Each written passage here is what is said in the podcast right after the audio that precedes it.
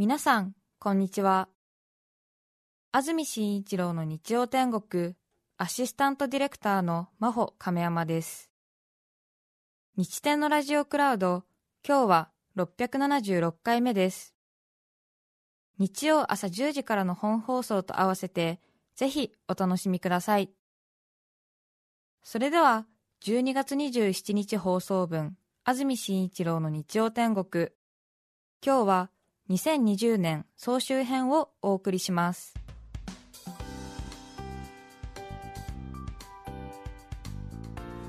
さて今日は12月27日時刻は11時です。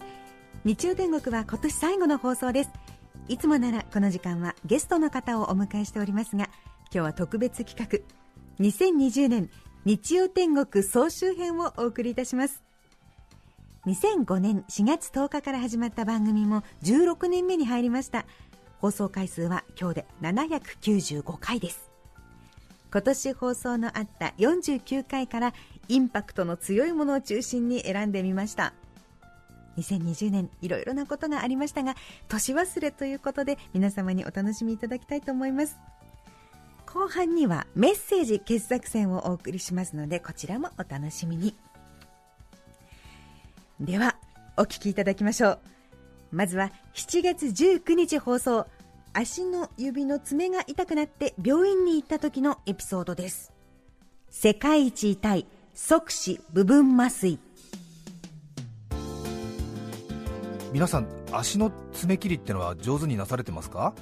病院行きましてそしたらあこれ貫入爪ですね。貫入そうですね。なんて言われまして素晴らしいテキパキとした皮膚科の先生でしたけれども削除、切除してくれるかっていうと、これ痛いですね、ちょっと触っただけで痛いですねって言って、いや、痛い痛い痛い痛い痛いってなりますよね、これ麻酔しかないですねみたいな、あ麻酔してくださるんですか、それは助かりますなんて言ったら先生が、麻酔はもっと痛いんですって言うんですよ、えー、麻酔の意味ないじゃないですかって言ったんですけども、ま、麻酔は10秒ぐらい痛み我慢すればその後の痛みありませんからって言って。で爪はですねお肉じゃありませんから切った後はさほど痛み残りませんから本当にその切るところだけ痛いですからでその痛みを我慢するためだけの麻酔そしてその麻酔痛いんですけどそれ痛いのは10秒だけですからって言われて説得が慣れてると思って。うん。じゃあこれ麻酔お願いするしかないんだわと思ったんですけども、足の指の麻酔部分麻酔って皆さんしたことありますか？この注射が私史上最大痛い 足の指即死部分麻酔っていうらしいですけども私もあまりにも痛いんでも家帰ってすぐ調べちゃった。こんなに痛いものなのかどうかって調べたらこの世の中の注射で最も痛いって書いてあった。足の指のどこに打つかっていうと親指の突端その爪とお肉の間にはさすがに打ちませんけどその下2ミリのとこに打つんですよ。なので私体育座りしてましてそして先生が正面に座って先生は私の足の指の突端に注射針を床と平行に構えて向こうからぐっと押し込んでくるんですよ。ああ痛い。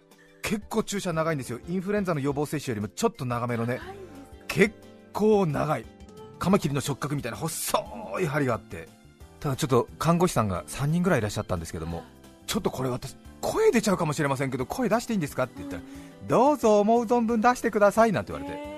びっくりしたもん。ああの声が。10秒。足の指の先端特に親指の先端って意外に繊細っていうか私たちは結構そこのセンサーに頼ってんだなっていうことに気づきましたね。その部分まず以来。なんで痛いんだってことをいろいろ考えてたら。結局熱いお風呂に入るとき手でねちょっとお湯の温度確認するときありますけど何気に利き足の足の親指で温度測ってたりするんですよね。こうね。入るときにね。熱いなんて。ってことは結構敏感な部分ですよねあとこの先の床が硬いのか柔らかいのかなんて測るときもやっぱり足の先端でそろりそろりといくわけじゃないですか。でまあまあ中指親指ですよ。雰囲気測るのはね。えー、ツンツンなんて言っておなんだこれみたいな。このこの犬のうんこさんは乾いてんのかなみたいなやるときは あの靴の上からですけど足の指の突端で確認してるわけでしょ。ってことはさ靴の皮とさ靴下超えてよ。さらにそれで結構出来たてなのかさ乾ききったものかどうかを判明しようとしてるんだからかなり敏感な部分ですよね。そこにそこにインフルエンザの予防注射並みのは細い針ズブッと刺されるんですよ。爪切り注意してください。私もうこれから爪切り絶対注意しようって心に誓いました。あ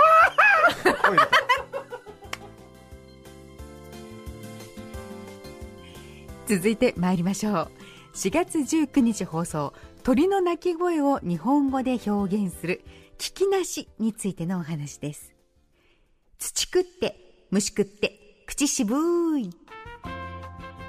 ツバメの鳴き声の話になりまして聞きなしって言ったりするんですけれども鳥の鳴き声を日本語に直して覚えてちょっと楽しむっていう習慣が日本人昔からあるんですけれども土食べて虫食べて口が渋くなっちゃったということで土食って虫食って口渋いっていうねまあ、日本語としてもよく通じますよね、これを早口で言うとツバメの鳴き声に似てますねというふうに昔から言われているというお話をお伝えしました。ただ一番最後にちょっと渋いおじさんのなんかため息みたいなの出すんですよツバメって「チュトゥトゥトゥトゥトゥトゥうい」って言うんですよ最後に「うい」っていうこう、うんなんか違うところに入っちゃったお父さんみたいな感じの声を出すんですよ。本当に「チュトゥトゥトゥトゥうい」「うい」っていう、うん。うん、役に立ちますから。そうですね。覚えて本当に。覚えて。絶対。出ますよこれ。絶対本気で皆さん覚えようとしてないでしょ。ごめんごめん。誰も不幸にしてないよこの話。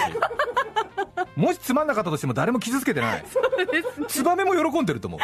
スワローズファンも喜んでる。そうね。1000年前の人と天国で一緒になってもこの話で盛り上がるわい。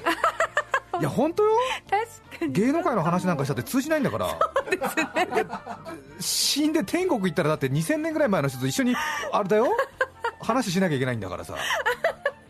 鳥の話とか花の話するしかないじゃない。なるほど。ねえ。いや僕たちの代はねるねるねーるねっていうお菓子がありますね。だ通じないよ1000年前の人にうちの近所にツバメがいましてねって言ったらあいたのツバメなんて言って。何年だっけ？西暦で言うと1973からですけど私はなんつって。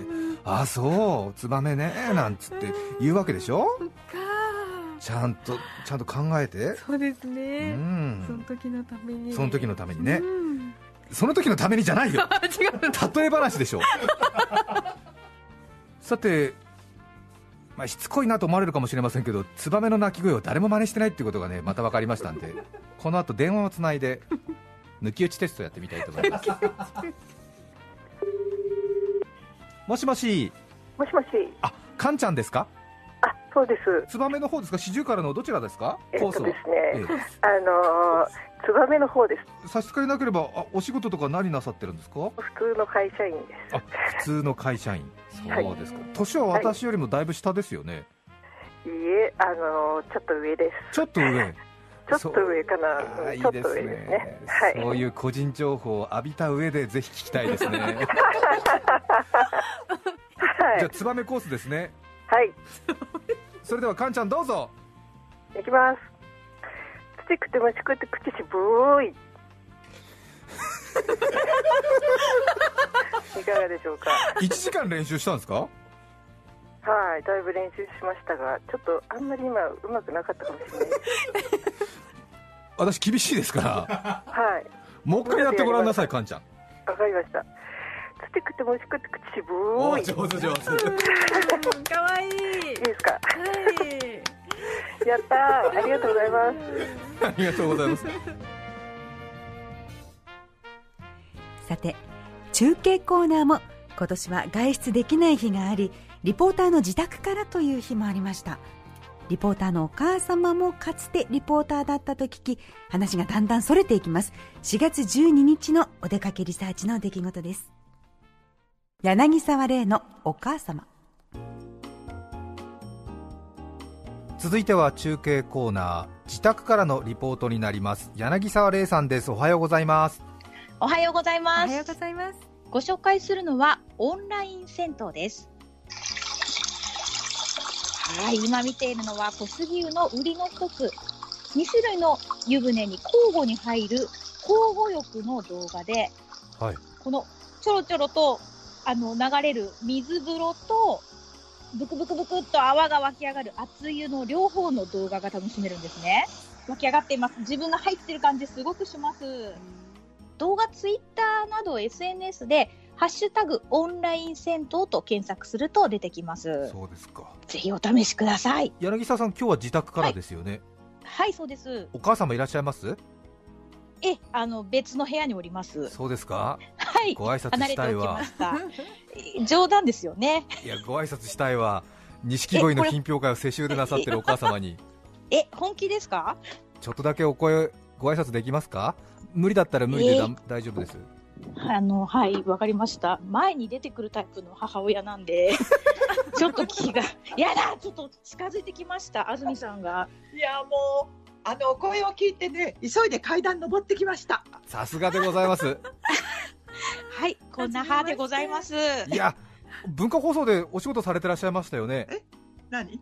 アナウンサーの仕事してたよねって。はいあの初代錦鯉の司会者でございますいやいやいやいや余計なこと言うともう、娘もに怒らう、ねれます、もう、もういいですね。いや、はい素晴らしい柳下さんちょっとお母様のやっぱり、はい。プロですね、えお話の仕方と、ね自分の出番の嗅覚、さすがです、驚いてませんねい。やいや、ああすごく褒めてくださってる。気を使ってくださってるの。あそう安住さんコロナに負けないでそれから中澤さんも頑張ってくださいありがとうございます ありがとうございます。はい、中継コーナーでした。柳沢親子でした。はい。さて今日は中継コーナーで柳沢玲さんが銭湯の動画を紹介してくださいました。柳沢玲さん、あ、もしもし？あら、私、母でございます。いやいつかご挨拶をと思ってたんですけども、今日お話できて嬉しかったです。こちらこそ本当に楽しゅうございました。いいえ。ええあのずっとお嬢さんからはうちの母は文化放送で仕事をしていたんだっていうことをよく聞いておりまして、あら。あの、娘はね、私が出しゃばるのをとっても嫌いますけれども。今、そばに来てどういうことって怒ってます。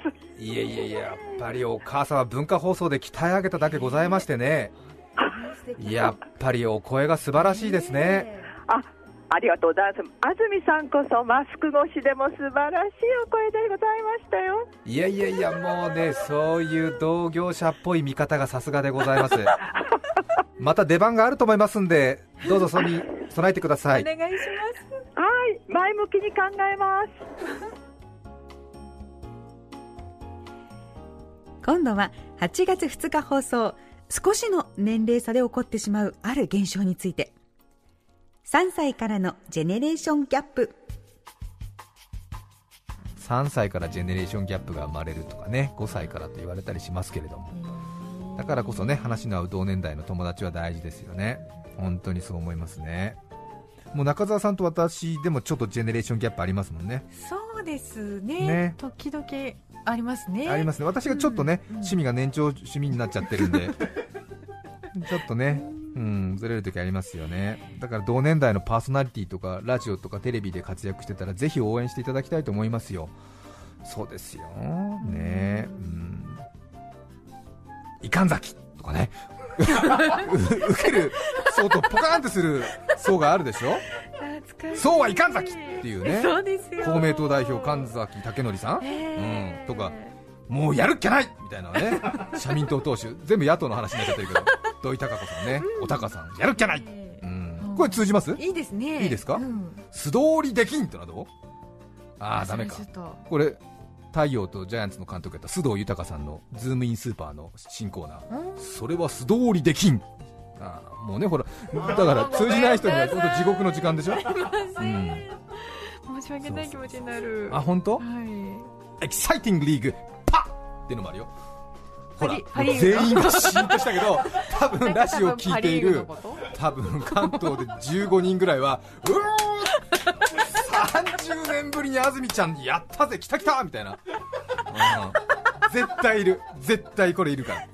これテレビ朝日のパ・リーグの中継の中継の映像に入る前にやってたその盛り上げるテーマ短い曲ジングル的な、うん、エキサイティングリーグパッっていうのがあった知らないでしょ？知らないけど知ってる人は大受けしてんだ。これが3歳のジェネレーションギャップだから。ちょっとずれてももう知らないっていうね危ない危ない。もう体力の限界。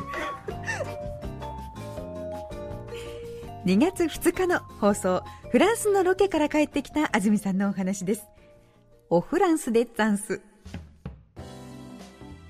フランス人たちは自分たちが世界で一番イケているという国の自負があるんですよね、これはね私もうすうす聞いてはいたんですけど、行ってみたらやっぱり本当でした、うん、自分たちが一番イケてるって、それはあの、嫌な意味じゃなくてね、実際にそういう自信があるんですよね。でフランス語も大変その音楽のようで言語的にも美しいと言われてますでしょ。ボンジューっていうね、ね。ボンジュートゥモンボンジューアトゥースコマンタレブコマンサーバー、うん、ボンレポメルシ僕か。いや全然だって喋れない私が言ってたってちょっっとさ、うん、かっこいい。かっこいいっていうかかっこよかったよな、うん、今。でしょ、うん、七九六十三四百五十六？掛け算？九九？これは清水美智子さんのネタだけど。フランス人も口に出してて気持ちいいってのはやっぱり変わらないんですって。で現地で通訳の人に入ってもらって私仕事上話しなくちゃいけないからしてたんだけどもそのフランスの人がまだ話してるのに通訳の人が途中で役を止めるんですよで私はいやまだ話してるんですけどなんて言ってるんですかそこも訳してくださいって通訳の人に言ったら、はい、通訳の人がいやいやいいんです。もうあの結論はさっき訳した内容で十分なんですけど彼は同じことを別の言い回しで言いたいだけですので ニコニコ聞いていればいいんですって言ってあそうなんだと思って。だからあまりにもこう自分で発音してて気持ちいいし楽しいし、私、フランス人でフランス語話してるっていう感じがやっぱりいいんでしょうね、でもそういう時ってなんか人間ありますもんね、うんなんかあまりにも上手に歌えたんでカラオケで同じ曲2曲歌うみたいな、なのでだからフランス人もやっぱりポエム、詩的な言い回しで上手に言えたみたいな時にすごく興奮するみたいで、だから何回も同じ言い回しでちょっと同じことを説明しているんだよって言って、へー。と思ってて。日本でもね、低い声の結構いい男が延々と同じこと喋っちゃうっていうパターン見聞きしたことありますでしょ？あこの人は自分の低い声に今酔ってるんだみたいな ないかな？君のさ感じてるやりがいとか楽しさっていうのは普遍性のあるものなのかな？普遍性君が楽しいと感じてることはみんなも楽しいと感じてるのかな？楽しさっていうワードに縛られたりしてない？楽しさってのはさ、みたいな。同じこと言ってないこの人。同じこと言ってないこの人。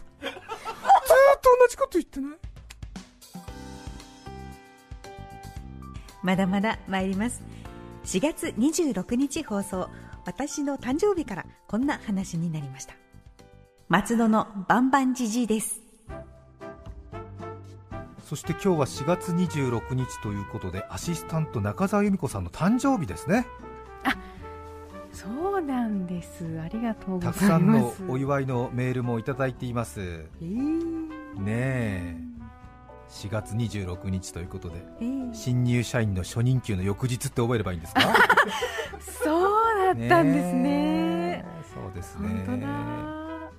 ラジオの番組の女性アシスタントは熱狂的な支持者が出現するというのが昔からの伝統ですからね。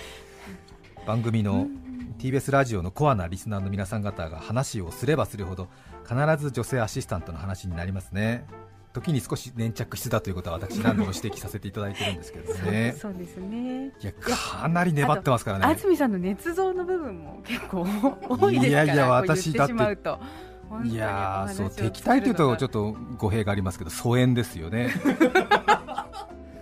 ただ中澤さんに関してですけれども私の上司がですねある集まりで中澤さんのご主人に会ったことがあるそうです。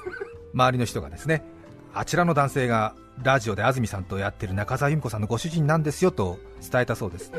で私の上司ですから挨拶をしに行かねばなるまいとその男性のもとに歩み寄ったわけですよね。それでい。つも安住がお世話になっています。私もラジオたまに聞くんですけれどもあんなににこやかに人の話を聞いて笑ってさぞご主人も家でお話しされるのが楽しいんですね。幸せな人生ですねってお伝えしたそうです。そしたらご主人は言ったそうですねいえ、うちでは一切笑いません。さらに人の話も聞きません。私もラジオでいつも1週間ぶりに妻の笑い声を聞くんですとおっしゃったそうです。このことだけはお伝えしとこうかなと思いますね。由美子さんなんで由美たんってカタカナで書いてその「ん」を「ソ」にするっていうのがファンのたしなみらしいんですよね。で少し舌足らずに発音するのがポイントのようで「由美たそ」っていうらしいんですけどね。たくさんのファンの方がお祝いしてるみたいですね。嬉しい。ありがとうございます。TBS ラジオコミュニケーションズですか？っていう電話がかかってきますからね。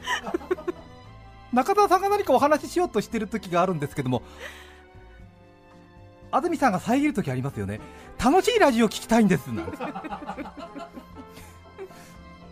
すっごいクレームの電話来ますからね名前ですか？ラジオデブでいいですか？松戸のバンバンジジイです。えバンバンジジイさんですか？いえバンバンジジイです。いいよいいよ名前。バンバンジジイです。オペレーターさんのお名前も聞かせてください。あ家族が来たんでちょっと部屋変えます。白金白金さんあお名前よく聞きます。パックインミュージックの頃からお名前よく聞きます。年年28です。え？28歳でパックインミュージック聞いてないでしょって。えっ、と29です、ね、中澤さんによろしくお伝えください。続いては3月22日放送とある場所で思わぬ歓迎を受けたエピソード。与那国島の大先生えーと、沖縄県ですけれども、えー、与那国島とか竹富島はですねしばらくテレビの放送が NHK しか入らない時代がずっと続いてたんですよね、はい、やはり離れてますからね、電波の状況が。それでいわゆる民放という民間放送が受信できるようになったのが99年だか2001年くらいなんでまだ15年ぐらいしか経ってない。もう20年経ってますか。なので民放の歴史が浅いんですよね。で私が97年から仕事をし始めてまして、なんとなく他の地域だと私が1年生一番最初の仕事の取っかかりのところを見てる人たちが多かったりするのであ安住という喋り手は大体こういう人だっていうことを最初から理解してますもんね、うん、そうすると当然等身大の評価になるんですが、その沖縄の離島の皆さん方は2001年とか2002年くらいから見始めてますから私がもうすでに中堅として出始めてたんですよね、で比較的自分のレギュラー番組とかをしっかり持ち始めてる頃の途中から見てるものですから、その島の人たちからしてみるとこの人はテレビの歴史の最初からいた人みたいな、だから黒柳徹子さんとか と大橋巨泉さんなんかと一緒にスタートライン上に私を見てるわけですよね。で司会者みたいなことをしてるから、あこの人はもう最初からテレビにいた人だっていう風な認識をお子さんから年配の方まで思ってるわけですよね。なので竹富島とか与那国島に行きますと私が結構あれなんですよね。あの黒柳徹子さんばりのそのベテラン感として扱ってくれるわけですね。あららららら安住先生！沖縄までロケに来ていや大御所なのにって言って、みんながポカンとするわけ。なんか最初からかわれてんのかなと思うのね。でもね本当にいやずっと見てたから小さい時からって70のおじいちゃんまで言うから、うん、違うんだよ。70歳のおじいちゃんは見てないんだけどでもそういう感覚になるのね。そう、うん、悪くない。2月9日の放送。この日はあまりに寒く思い出散歩に精が出ました。野良猫法一私が中学校まで過ごしていました北海道芽室町も今朝は氷点下29.5度、そして小学校2年生まで住んでいました美幌町では氷点下26.2度。小学校の時の担任の先生が転校していった新徳町は氷点下20.5度。高校の時にロッカーの上からお弁当を落として泣いていた長岡君の出身の中標津町は氷点下18.8度 懐かしいな長岡君。思い出しちゃった。あとね当時野良猫がいたんですよね、それで野良猫たちはやっぱり氷点下30度、25度下回ると大変なんで、うちの近所に住んでいた野良猫はかわいそうに凍傷で耳をね、あの落としちゃってるんですよね、痛かったろうなと思うんですけども、ただやっぱりそういうものをくぐり抜けてきてる猫たちは生命力が強いんで喧嘩とかは絶対負けないし、人間相手にしても全然ひるむことなかったりするんですけど、なのでうちの近所に住んでたその耳のない野良猫は法一っていう名前でね 地域の人たちからは恐れられてましたよ、ね、笑っちゃいけないけども、なんとなく生活感のある話でしょ、すごいですね、うん、はい、法一がさ、最近法一見ないんだけど、知ってる？なんてや見たよ、見た見た、法一見た、沼の方にいたよなんて。あいた元気にしてたやっぱり強いね芳一はなんて言って。でやっぱりこう冬が越えられないね、野良猫もいるんだけど芳一はやっぱり俺の知ってる限り6年ぐらいうちの近所にいたもんね。うん。強い。たまに芳一のことは思い出すね。そうですね、そうですね。あのとても励まされますね。でしょう。う、ん、中澤さんも猫飼ってるからもう芳一の話涙出ちゃう涙出ちゃう本当に。ね。まあ犬ももちろんそうですけど猫って比較的人間並みに人格を持ったりとか威厳を持ってる猫いますからね。いや堂々としてましたね。うん。春先だってつるんとしてるからね、えー、スコティッシュホールドの日じゃないからね耳折れじゃないからね。完全に耳なしだからね。うん。まるっとした顔で。ぬすって出てくるから。うわっ大一っつって。大一も冬を越したね。って言って。にゃにゃにゃ言った。なんか言った。なんか言ってるって言ってね。すいません。ちょっと私の思い出の散歩に出てしまいました。おしまいは1月26日放送民放5局が手を組んだ生放送のお話です。急にやります。2020各局のアナウンサーの能力が高い。右向くと手前にテレ朝の弘中さんの顔があってその奥に増太一君の顔があって今ノリに乗ってる2人でしょ？そしてそのさらに奥にお台場のレインボーブリッジが虹色に輝いていてその向こうに東京の夜景摩天楼が広がってるじゃない。で左見ると今度テレビ東京の竹崎さん一番キャリア若いから少し緊張してるんだけどもその緊張と戦いながらこう息を整えてる凛とした表情があってその奥にフジテレビの宮地さんがいてこんなキラキラした若手をね右に左に従えてって思って自分でもこうグッとくるものがあるわけ。これからのテレビをこの人たちが支えていくんだなと思って。で考えに浸ったら20分番組だからもうエンディングですよ、すね、残り35秒。予定では35秒でいきますって言ったから残り本当に35秒で渡されて企画書通り打ち合わせ通り台本通りパーフェクトで残りの35秒は宮地さんがホームページのお知らせをして弘中さんがメダルを見せてマス君がまとめをしてそして私がオリンピックまであと半年と一声出すと竹崎さんが心を一つにと続いて5人で一緒にやろう2020と拳を上げシュペレヒコールを上げ大団円という流れなんですけれども。番組の最後、尻切れトンボになったらかっこ悪いから怖いから2秒ぐらい保険かけるから10秒残してマス君は俺に渡したらうまくいくってみんな思ってる心の中で、で当然その通りに来るわけ。ただあまりにもみんなが優秀で時間修正の能力が非常に研ぎ澄まされてたから20年先輩の俺が何ができるか考えたんだよねその瞬間その刹那。よし俺はみんなに試練を与えようと思ったで一応私なりの計算もあったわけよ、はい、こう最後の一緒にやろう2020を5秒で言って保険かけて7秒。ってことはそのまんまでいくと最後ちょっと時間が余るのね。余裕持ってコールを上げても迫力が出ないんだよね。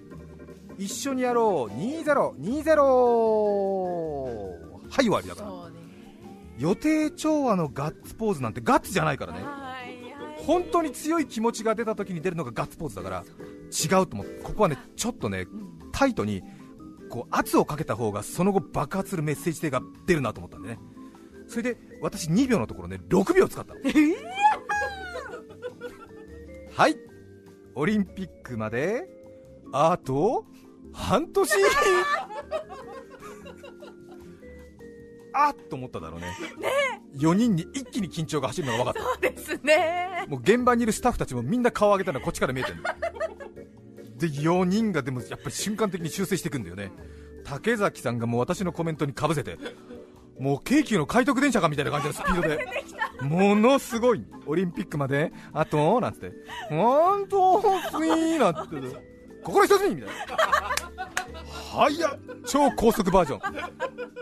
シュッて入ってきた。で一緒にやろう2020なんかもう3秒ないぐらい。だからもうみんな前のめり。振り上げた拳の勢いで前に倒れるぐらいでもう一緒なの2020私なんかもう一人やりきった感じですよね、うん、私大満足2020 2020年の総集編をお送りしました。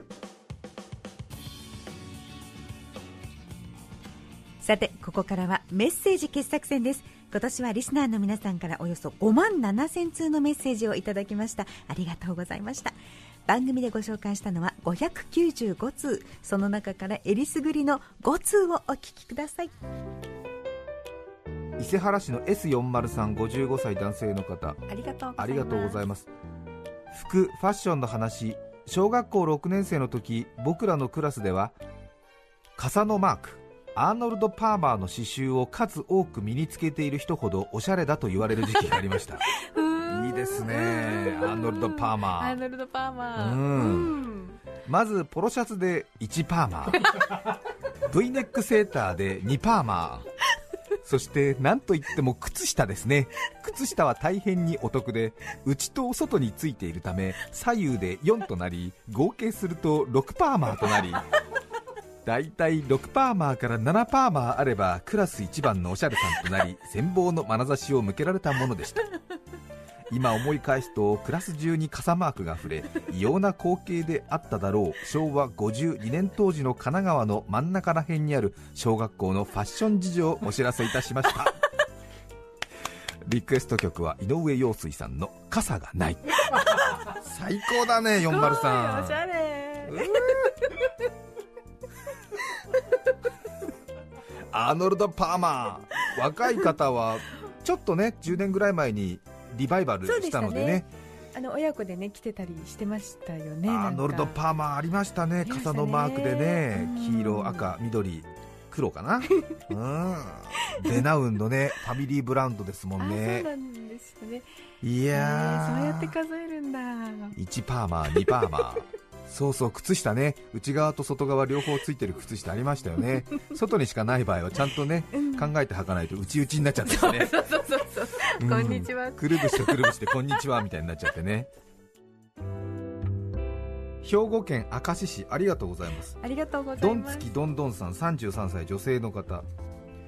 おじいちゃんの愉快な話です小学生の頃家で黒い猫を飼うことになり魔女の宅急便が大好きだった私は名前は絶対にジジがいいと言いましたが、はい、家族は反対。魔女の宅急便に出てくる黒猫はジジですね。可愛いよね、ね、赤いリボンしてね。名前は絶対にジジがいいと言いましたが家族は反対。理由は耳の遠い祖父が絶対にジジイとジジを聞き間違えるから紛らわしいので他の名前にするようにと言われてしまいました。黒猫はミーミー鳴くので結局ミーちゃんになりましたが実際ミーちゃんと猫を呼ぶとじいちゃんと呼ばれたと思った祖父が返事をするようになりました。だったらジジでもよかったじゃないか。と思った今は亡き祖父の愉快な思い出です。これはこれはいずれにせよおじいちゃんを傷つけてはいないかい。それだったらまだジジとジジイを聞き間違えた方がなんかねいやいやなんだジジを呼んだのかっていうねみーちゃんって言っておいなんだい？って言ったらちょっとさすがにさ違うだろうっていう。みーちゃんだよ。面白い。え？ってね、うん。三重県桑名市頑張れぼっちーずさん女性の方からいただきましたありがとうございます。子供が生まれたばかりの頃先に子供を産んで先輩ママになっていた友達に子供が言葉をしゃべるようになると子供はこんなことを考えていたのかと分かるようになって面白いよと教えてもらったので、うん、その日を楽しみに子育てをしていました先日かなり言葉をしゃべるようになった2歳の息子をいつものように背中をトントンしながら寝かしつけていたところ、はい、しますねトントン。ね、息子がねえトントンされるとちょっと眠りにくいんだけど と言われました。え？背中をトントンするのは寝かしつけの基本のキーだと思い今まで良かれと思ってやってきたのでとてもショックでした 世の中の親御さんは赤ちゃんの背中をトントンしながら寝かしつけていますが最近は本当のところよその赤ちゃん内心どう思っているのか気になっているんです。それはショック。だよね。ずっと良かれと思ってやってたんだけどちょっとすいません眠りづらいんですけど。それはそれはなな何用ですか？みたいなこと？2歳の息子が。何用？これななな何向き？何向け？なんつって いいの？他の人はこれいいの？ってね。ね。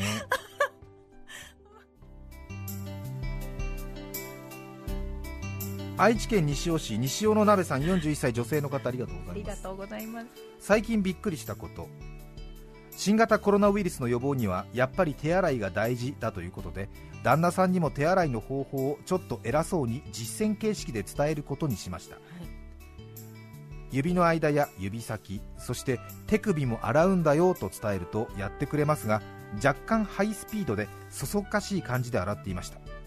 ハッピーバースデーの歌を2回歌うくらいの時間洗うんだよとラジオで安住氏から教えていただいていて私も密かに実践している方法も伝授しました、そうね。私ね前言ってたねそうね、ハッピーバースデーの歌を2回歌うと30秒だってハッピーバースデーの歌が15秒だからそれ2回戦やるといいんだよね。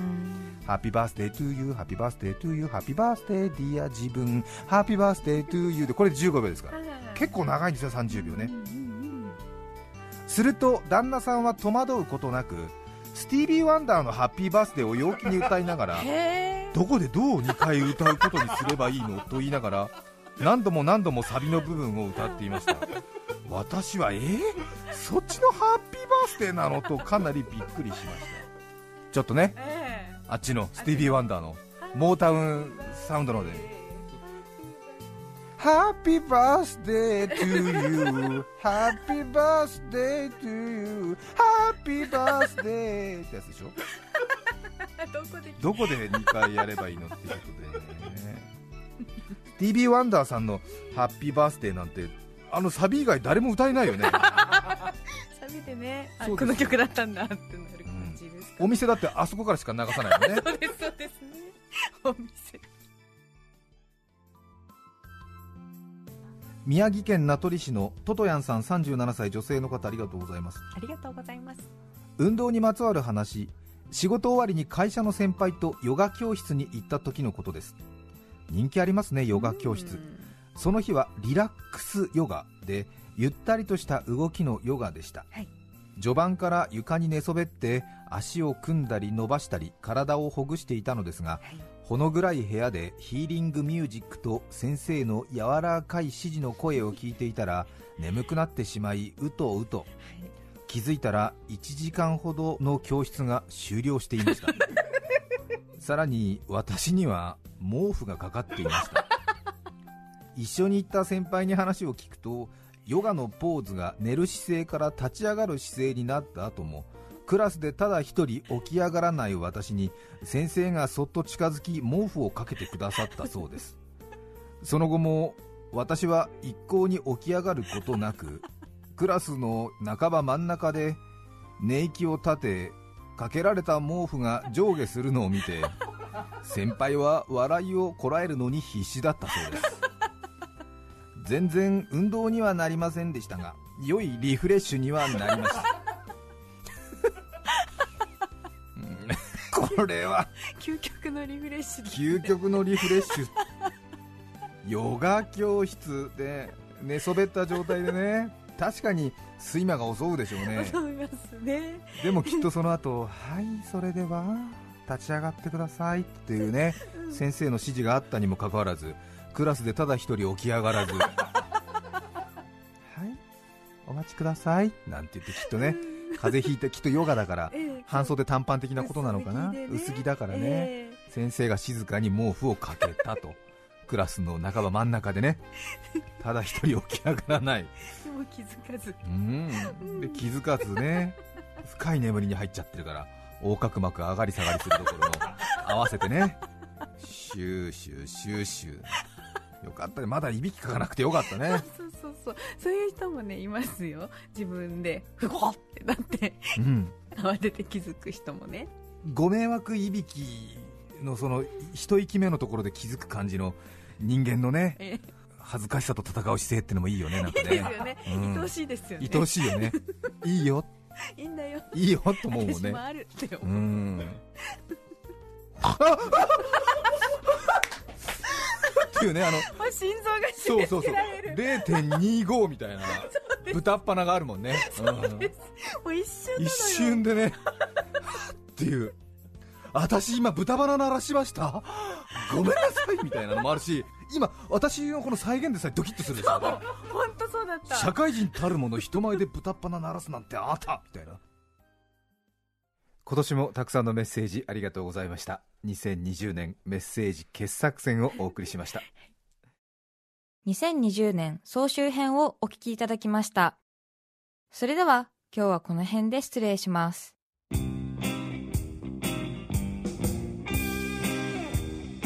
安住紳一郎の日曜天国。カニの美味しい季節です。毛ガニタラバにズワイガニ。カニを食べるとみんな静かに。皆さんどうぞお手柔らかに 905954TBS ラジオですさて来週1月3日の日曜天国も特別企画安住アナウンサーが一人生放送でお送りしますそれでは来週も日曜朝10時 TBS ラジオでお会いしましょう皆さん良いお年を安住紳一郎の TBS ラジオクラウドこれはあくまで試供品皆まで語れぬラジオクラウドぜひ本放送を聞きなされ954905う